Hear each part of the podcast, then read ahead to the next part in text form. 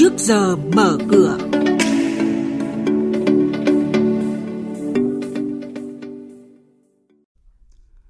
Thưa quý vị, thưa các bạn, chuyên mục trước giờ mở cửa có những thông tin đáng chú ý sau. Ngân hàng Nhà nước công bố hạn mức tín dụng trong tuần này. Ngành dược quý 2, kẻ khóc, người cười.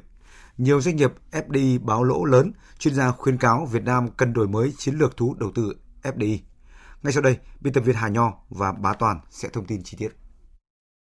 Thưa quý vị và các bạn, theo báo cáo của Bộ Tài chính, trong tổng số 25.171 doanh nghiệp FDI đang hoạt động, chỉ có 10.125 doanh nghiệp FDI sản xuất kinh doanh lãi, chiếm hơn 40%, trong khi có 14.108 doanh nghiệp báo lỗ, tương đương 56%. Tổng giá trị lỗ lũy kế của các doanh nghiệp FDI đến hết năm 2020 lên tới hơn 623.000 tỷ đồng. Theo các chuyên gia, Việt Nam cần đổi mới chiến lược thu hút FDI. Ngân hàng Nhà nước thông báo về việc bổ sung hạn mức tăng trưởng tiến dụng cho các ngân hàng sẽ được công bố trong tuần này. Hạn mức tăng trưởng tiến dụng điều chỉnh trong khoảng còn lại của mục tiêu 14% để thuận tiện cho việc triển khai thực hiện gói hỗ trợ lãi suất 2%, cũng như đáp ứng nhu cầu vốn để thực hiện kế hoạch phát triển kinh tế xã hội và phục hồi sản xuất kinh doanh. Giá bán và lượt tìm kiếm của nhiều loại hình bất động sản đã bắt đầu chững lại so với hồi đầu năm. Trước thực trạng này, chuyên gia khuyến cáo nhà đầu tư cân nhắc việc giao dịch khi biết rõ bất động sản có thanh khoản tốt, kiểm soát được rủi ro pháp lý, quy hoạch và hạn chế dùng đòn bẩy tài chính.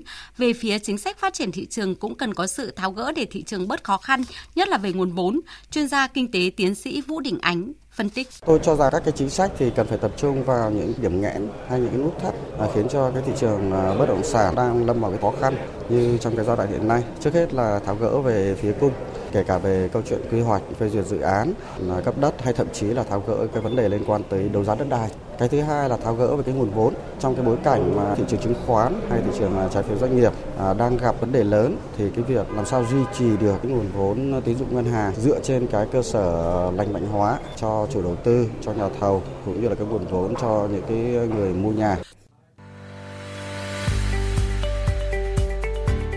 Quý vị và các bạn đang nghe chuyên mục Trước giờ mở cửa. Thông tin kinh tế vĩ mô, diễn biến thị trường chứng khoán, hoạt động doanh nghiệp niêm yết.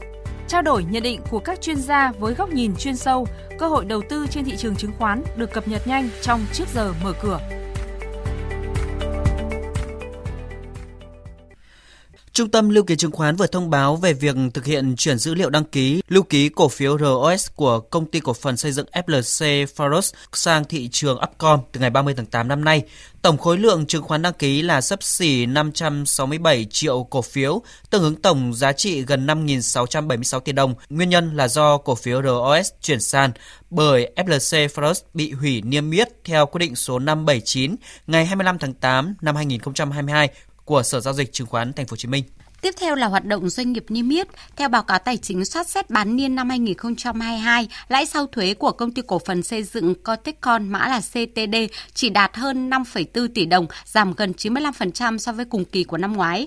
Sau cú lao dốc trong tháng 4 và tháng 5 Giá cổ phiếu CTD đang trong giai đoạn phục hồi nhẹ, thị giá đầu phiên gần đây đã phục hồi lên mức 69.700 đồng một cổ phiếu. Thông tin đáng chú ý khi kết thúc quý 2 năm nay là bức tranh kinh doanh của các doanh nghiệp ngành dường cho thấy những mảng sáng tối khác nhau. Có doanh nghiệp báo lãi tăng mạnh, nhóm khác ngậm ngùi nhìn kết quả đi xuống, thậm chí có nơi phải báo lỗ dù doanh thu trong kỳ hơn hàng nghìn tỷ đồng. Dẫn đầu về lợi nhuận dòng quý 2 là Dược Hậu Giang, mã DHG, với doanh thu hơn 1.000 tỷ đồng, tăng 18% so với cùng kỳ và lãi dòng đạt 234 tỷ đồng, tăng trưởng 16,7%. Trên thị trường chứng khoán phiên chiều qua, đáng chú ý nhiều cổ phiếu đã quay đầu giảm điểm. Tuy vậy thì VN Index vẫn giữ được đà tăng nhờ sự tích cực của nhóm cổ phiếu ngân hàng. Ngành bất động sản cũng chứng kiến nhiều mã quay đầu giảm mạnh. Trong lúc thị trường đuối sức dần trong phiên chiều thì nhóm cổ phiếu ngân hàng trở thành trụ đỡ chính. VCB ghi nhận tăng 4,24%, đóng góp hơn 4,3 điểm vào đà tăng của chỉ số sàn thành phố Hồ Chí Minh. Nhóm cổ phiếu ngân hàng bật tăng nhiều khả năng là phản ứng tích cực trước thông tin sẽ được nới room tiến dụng trong thời gian tới.